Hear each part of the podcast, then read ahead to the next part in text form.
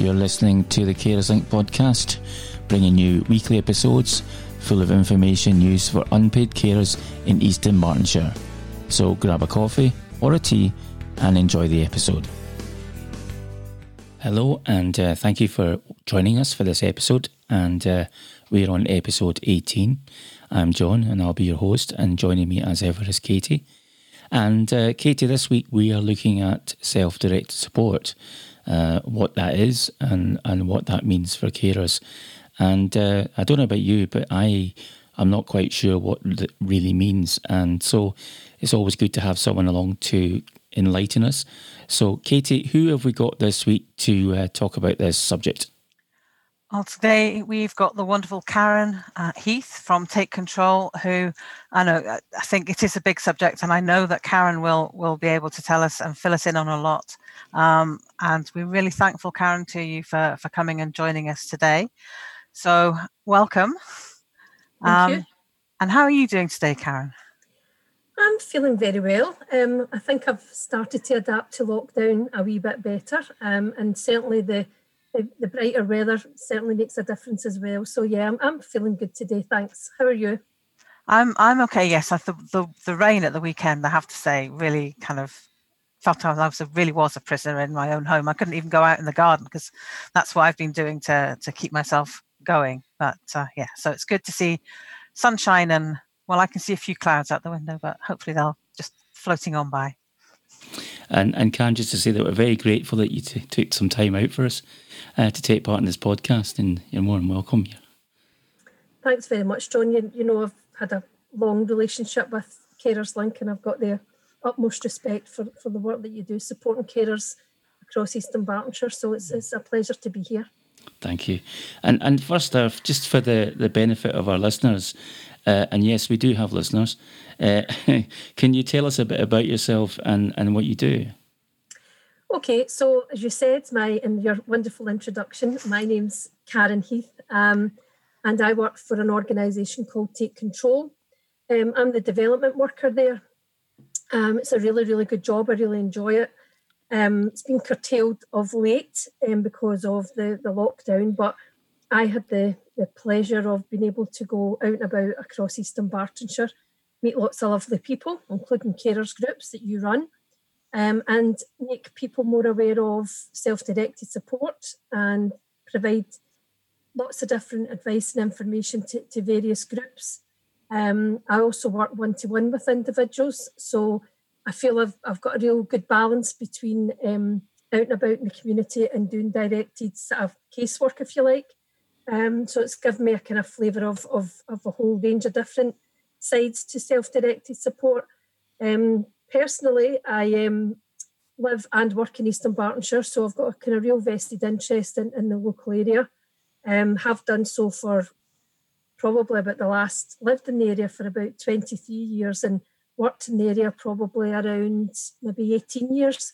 Um, worked for various third sector organisations. Um, so feel that I, I, was able to bring that to the post really you know that that knowledge of the third sector and, and who was out there and who was able to help people so i, I feel as if um, I, have been able to help people with a range of different things over and above sds in my job so yeah find it really good and I mean, you've mentioned briefly about you know not being able to do quite so much uh, during the pandemic. Has, has it had a, a, big effect on on what you can do?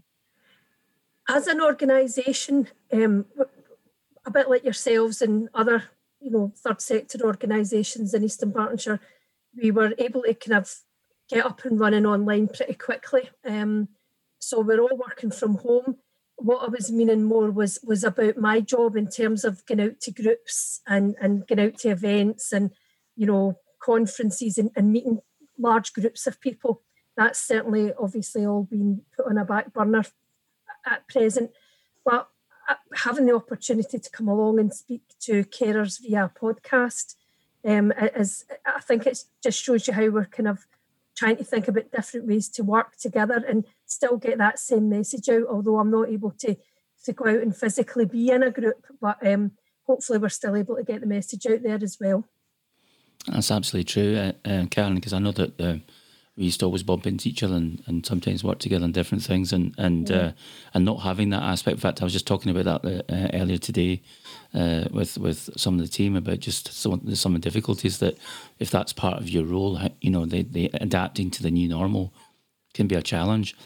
And I think also just to say for for those that are un, uh, not sure about the term third sector. Um, what we mean there is basically voluntary organisations uh, and community groups. Um, and uh, we tend to use a lot of jargon, and so I need to, to I need to wrap my knuckles as well sometimes um, on that. So, yeah, um, right. Thanks for that, John. And if I do go into jargon modes, please keep reminding me and, and uh, reining me back in. it's easy. It's easy to do. No worries, no worries. Um, so I think again, just um, when we're talking about jargon, um, what is self-directed support? Okay, so self-directed support is it has been the term has been around for a wee while now. It's it was it's been around since 2014, um, when a, a, new legislation, a new piece of legislation came into force, um, and what it basically boils down to is a new way for social care to be delivered. So previously, what used to happen was um, an individual and when I'm meaning an individual, at the moment, I'm basically speaking about someone who has some care needs. So if we use the term a disabled person or a person with a long term condition, that's the type of people I'm speaking about. So those types of individuals might need some additional care and support to be able to do the things in their local community or for themselves that other people take for granted. So, what used to happen was a social worker would do an assessment of that individual's needs. And then the local authority would let that person know what care or support could be provided to them. And after long, many long years of campaigning by disabled people's organisations and carers groups, the Scottish Government changed the legislation and it put an onus on the local authority to release or relinquish some of that responsibility and give some responsibility or ownership over to the individual who's receiving the care. So it means that disabled people and people with long term conditions have a much bigger say on over how the care and support that they receive is delivered. So that basically is what um, self directed support is, John. Does that you think that covers it for your listeners? Yeah, I mean, we talk about personalisation as well within that. That's right. Mm-hmm. Yeah. Yeah. So, if if someone is going to get self-directed support, how how does that happen? What what are the steps that that get them there? Okay, that's a, a really good question because that that is one of the ones that comes up again and again and again people who have been aware of social work for a number of years um, sometimes are under the impression that self-directed support is something new or something that's in addition to what social work has always done. And it isn't it's just part of what they do now. It's what they've they use the term as integrated into their the way that they work. So if somebody wanted to get self-directed support the very first thing that they do is they would need to ask for an assessment of their needs. And in this area, that's called a community care assessment. So they would approach social work and they would ask for an assessment of their needs. Now, carers do it slightly differently, and I think hopefully we can kind of come on and speak about that a wee bit later on. But if we focus on the individual with the disability or long term condition, so they would approach social work and ask for an assessment. Now, social work ordinarily are they've got a statutory duty to, to, to provide an assessment of a person's needs. During the current coronavirus outbreak, that um, social that sorry that um, statutory duty has has been removed from them, but only while the lockdown continues. So that is just a temporary measure that's allowed social workers not to have to do those assessments. And what I would say, a really important message to get across in this in this podcast, I would say, is that if someone feels that they need extra care and support in order to live as independently as possible and to live as fully in their local community, they should seek some help before they approach social work. I think they should seek some independent help and advice because it's really helpful to sit down before you contact social work to really have a good look at you, your life, and what your needs and wants are. And to sit down with someone and to be able to maybe articulate them really quite clearly. Um, and we can certainly take control, we can certainly help people with that. So we're allowed to help people. We use the term pre assessment. So it's obviously just that stage before they've actually contacted social work for an assessment. Um, and the feedback we've had from individuals is that that has really helped clear their mind and helped them focus on what their needs are and what they're going to ask for. Um, and one um, individual, um, it was actually a carer, and he was looking for extra support for his mum. And what, what he said to us was that you, you've given me the right language to speak to social work. Um, and I felt that I was really quite proud of that because I, I thought that's that's how people can sometimes feel is that they don't really know what's there, they don't really know what they're allowed to ask for. So that was um, I felt really proud of that moment when that chap said that. So yeah. Yeah, I think it's something that that it yes, if you go into social work without having spoken to anyone else and they they come at you with questions that that you haven't really thought about, it's like anything. You know, I was doing an insurance um, car insurance quote yesterday, and and they were asking me questions. I think I don't know the answer to that. Whereas you know, and then the next time you do it, it's fine because you do know what the answers are. So it's just getting getting your brain to put them together. Um, so you can you can help with them pre-assessment, and then they need to contact social work to to get the support. Is that that yeah, how it works? That's right. Sometimes if it's obviously like yourselves at Carers Link, um, we have a whole suite or range of support that we can give to individuals, but it's very much up to them how little or how much they want.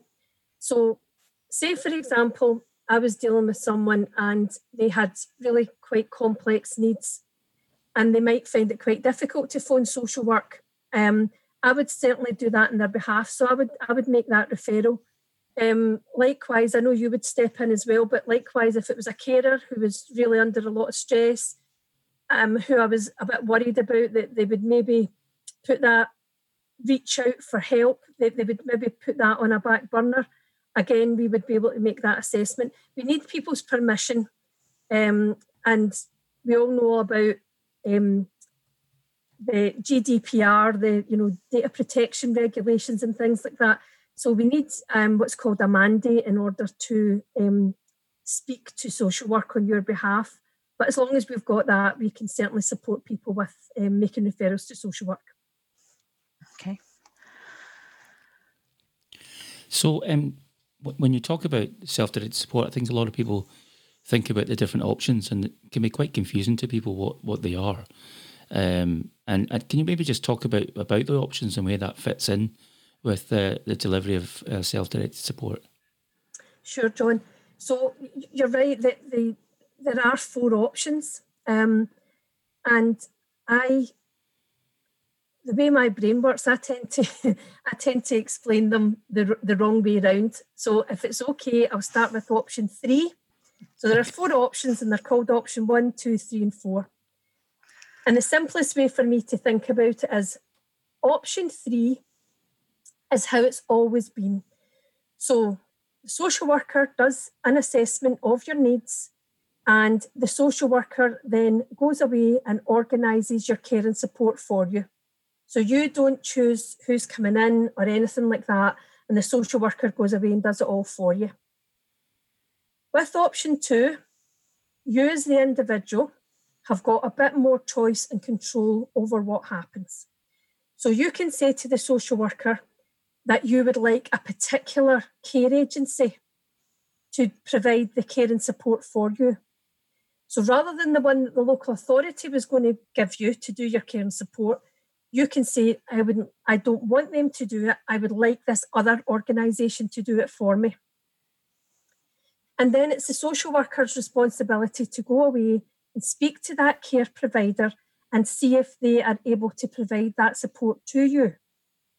Now, one of the issues with option two is that there are not enough care providers out there who've got enough spare capacity to take a lot of extra work on.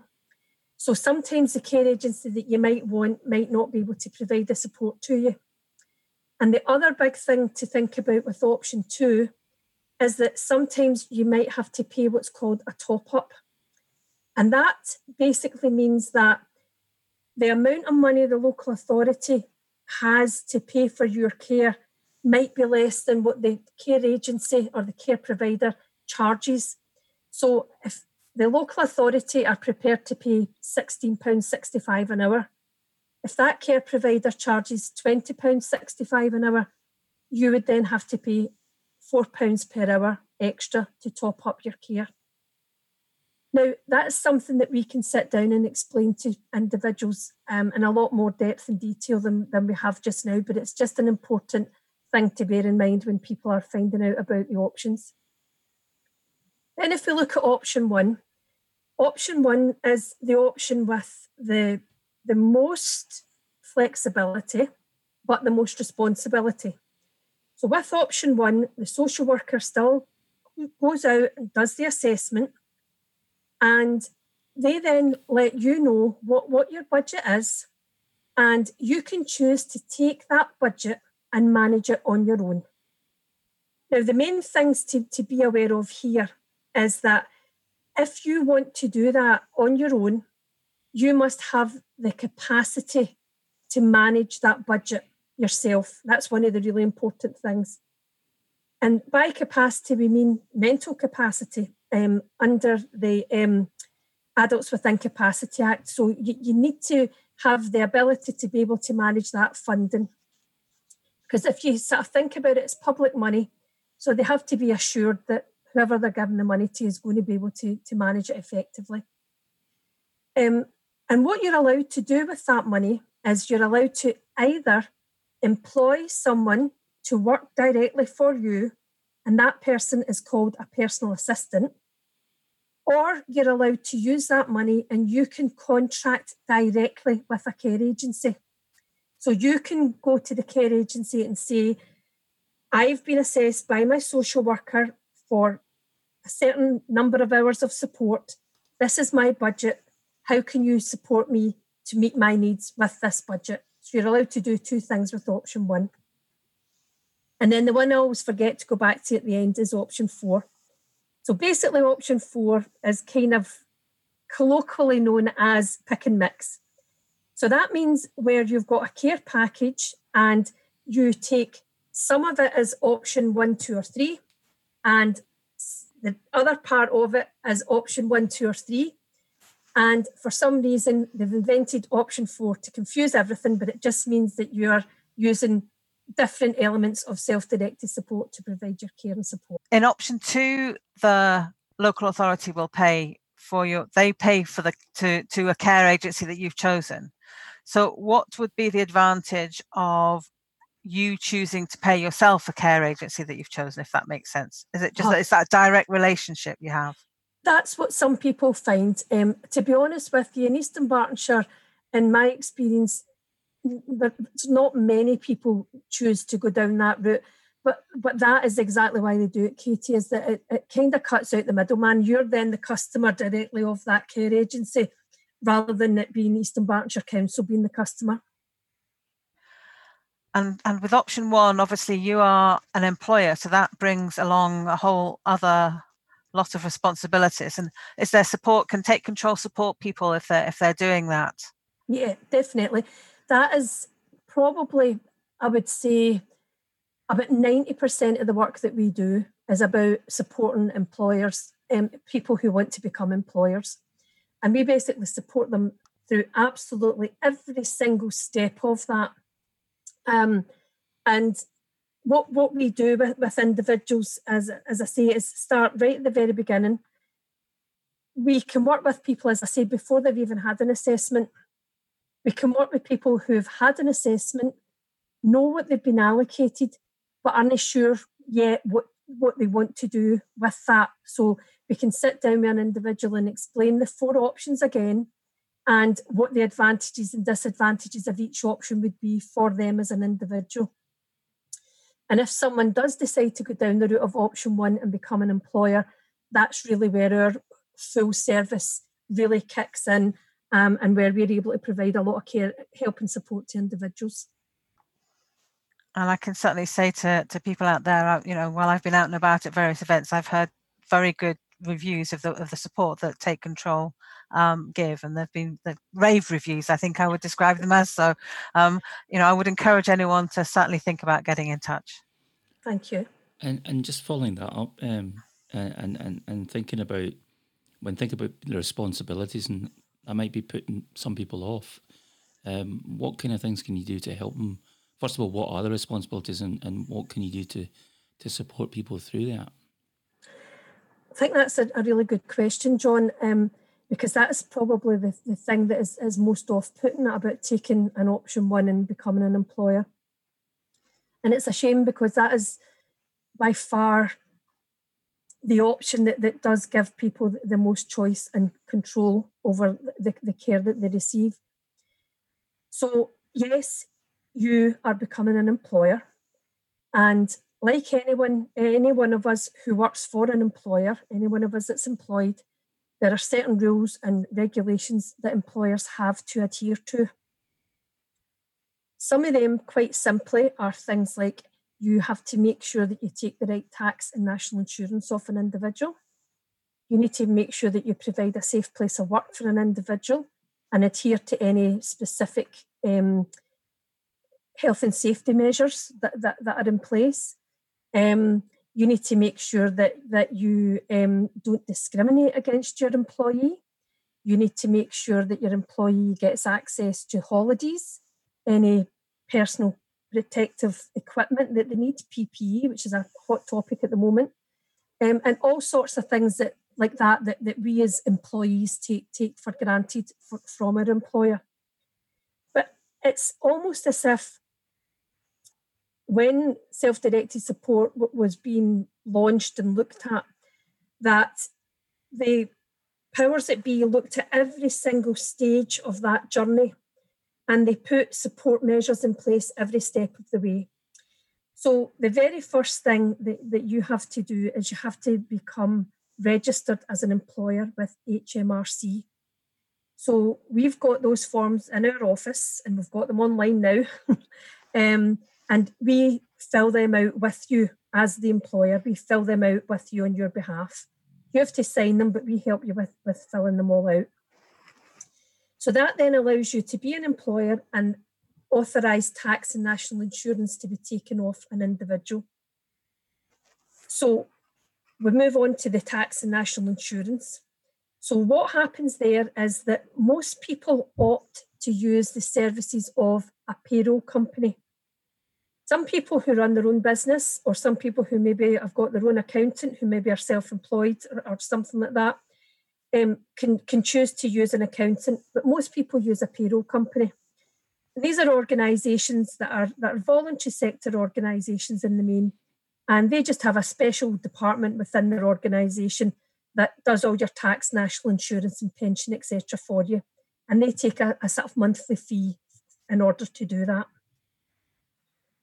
The responsibilities about health and safety, holidays, different things like that, those all come under your um, insurance. And every employer has got to has got has got to have public liability insurance and employers liability insurance. And again, there are insurance companies that specialize in these types of insurance.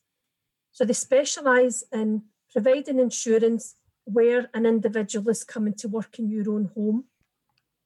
With that insurance, there is also a 24 hour um, employment law helpline. So you've got access to employment law experts at any time of the night or day.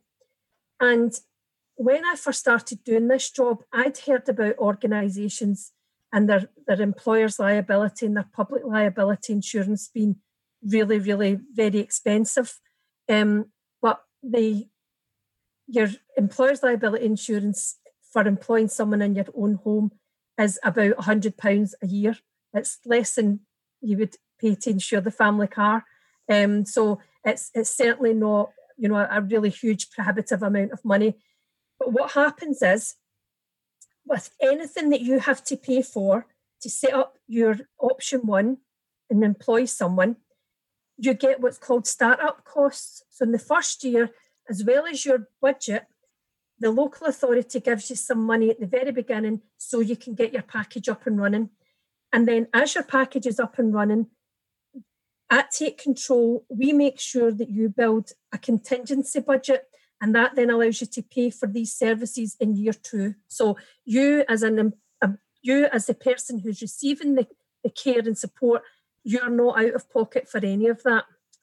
And the other thing that they include in that is money for um, PVG checks, which are your protection of vulnerable groups.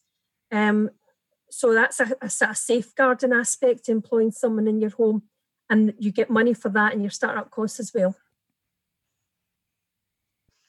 So that sounds uh, definitely, I think, to, to try and do that by yourself would be quite something. So I think no, no, no, don't bother. Just go and see Take Control and, and, and get it all all sorted for you. Um, one thing I was thinking, you know, if if say you've chosen to to do option one and, and it just doesn't work out for you for whatever reason, what what can you do? Can you change at that point, or is that are you stuck there forever?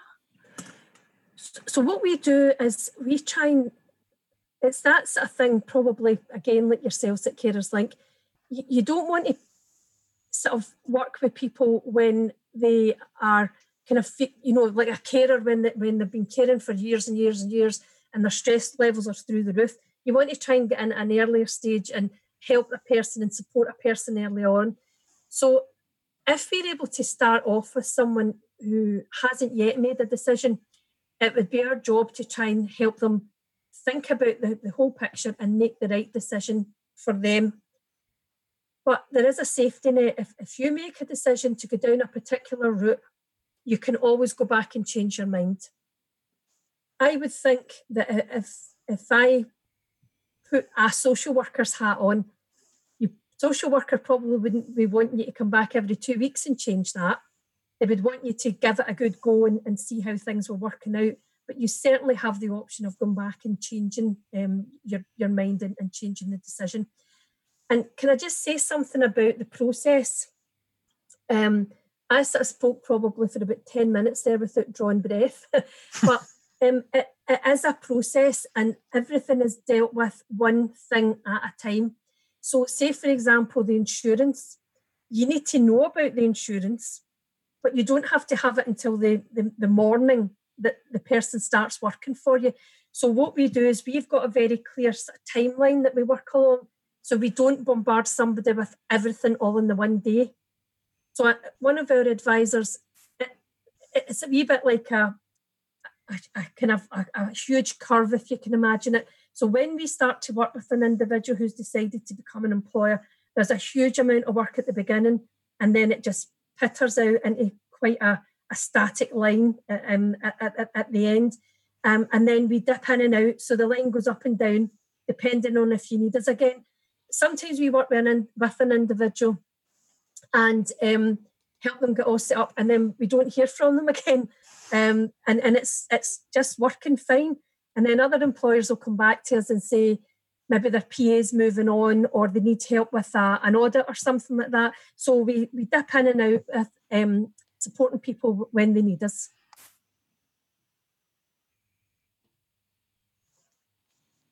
Okay, so um, we've briefly mentioned it in in in in, some of your earlier uh, que- uh, answers to the questions, but talking about carers, um, do carers have the same rights in terms of SDS as as people with conditions? Certainly, if I could speak about Eastern Dunbartonshire, um, the, the way it works from our side in Eastern Dunbartonshire, and please, obviously, you're the experts with carers so if a carer, um, I came across a carer who w- was needing um, support with their caring role, the first thing I would be doing is suggesting that they get an adult carer support plan. um, or a young carer statement. And we would always refer to yourselves for that. Um, and I, I, believe you get a lot of referrals from social work for, for, for that purpose as well. Um, that then gets reviewed by social work and it, it goes in front of a, a funding panel in Eastern Dunbartonshire called the RSG. And they decide what what what they're prepared to, to give individuals. And it is very much, if you're a carer, it is very much dependent on your circumstances. So, if, for example, you were a, a younger carer who was still of working age and you needed support to carry on working, they would look at seeing how much help and support they could give you with that. Um, if you're a, a young carer, um, then they would look at giving you support in terms of maybe being able to do activities that a young person might ordinarily want to do. Um, but what we've found is that that quite often someone will maybe get four hours support per week. And what that then means is that you're right, John, it does mean that they have access to self directed support. So, say, for example, a person with, let's say, dementia was getting four hours support a week from a care agency. Um, the person, the, the carer, might also get two or three hours themselves, and then that adds up to seven hours. So, although it sometimes sounds quite small amounts, it can sometimes add up and and um, give the carer a wee bit more flexibility and a wee bit more respite. So yeah, it's certainly open to carers, John. And, and thinking about the current situation that we're in, um, how how have you found that's affecting in terms of people being able to to deliver support to people and and people who are looking for support as well? It was quite interesting, really, because um, most of our, uh, not our, most of the PAs who were employed in, in East Dunbartonshire just carried right on working. Um, they needed access to PPE, which we we, we know we knew about, and um, you'll know that that both um, your, yourselves for unpaid carers and us for PA employers um, are the uh, go-to organisations to to um, access emergency supplies and, and, different things like that. Um, but mo- most PAs carried on working. Um, some employers decided that they um, wanted that, or they had to shield, or they had to self isolate, um, and and they stopped that care coming in.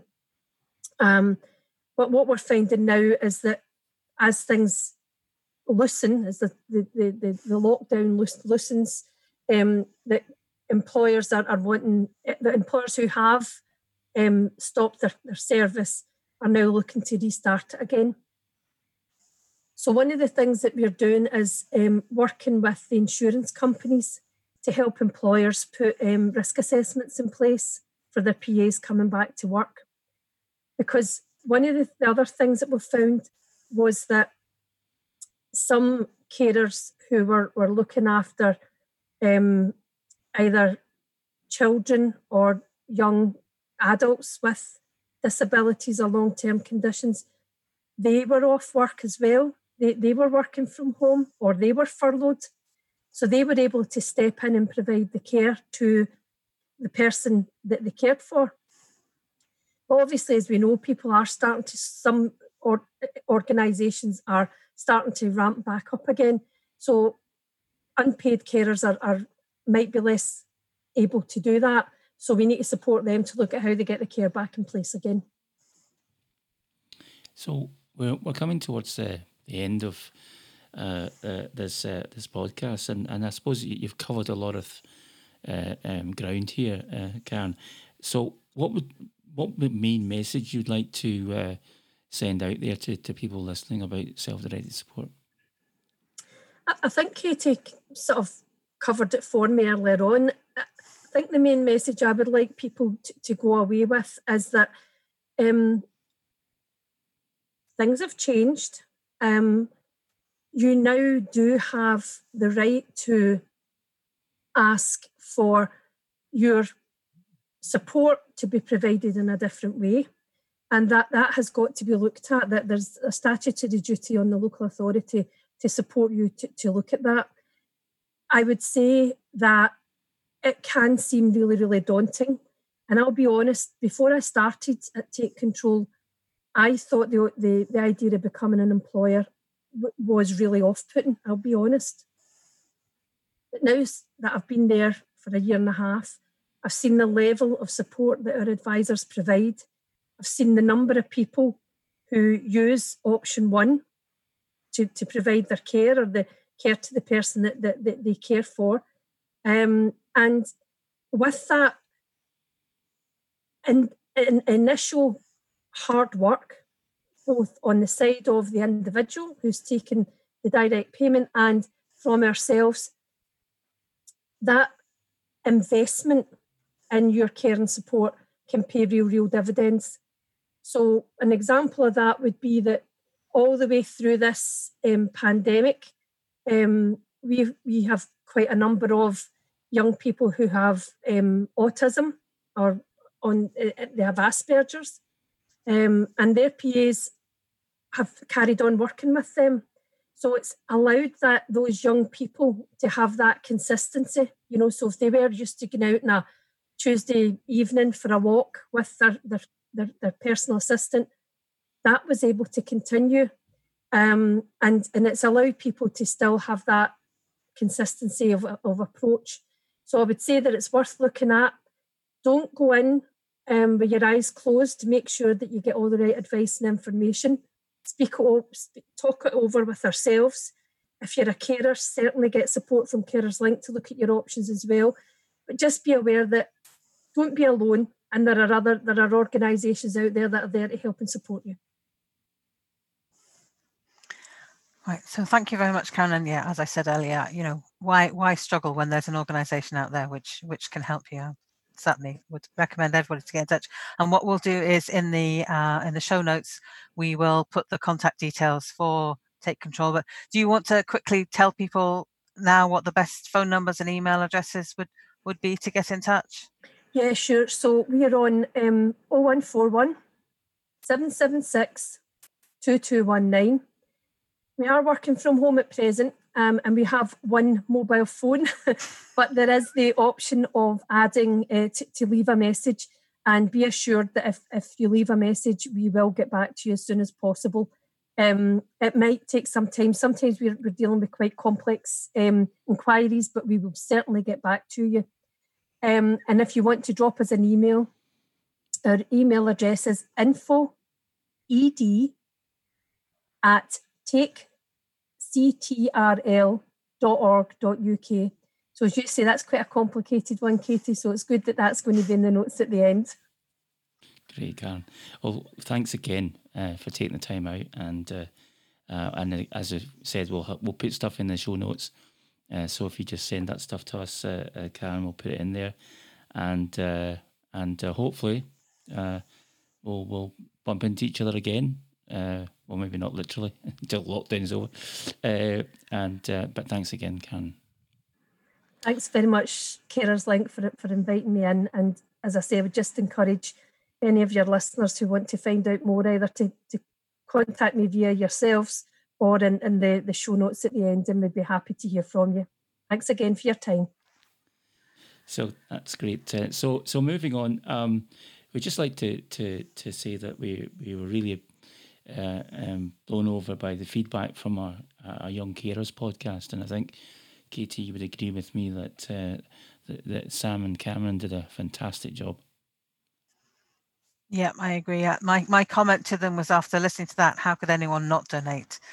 They they would just feel that there was a they knew exactly what why they were donating and, and what it was going to be doing.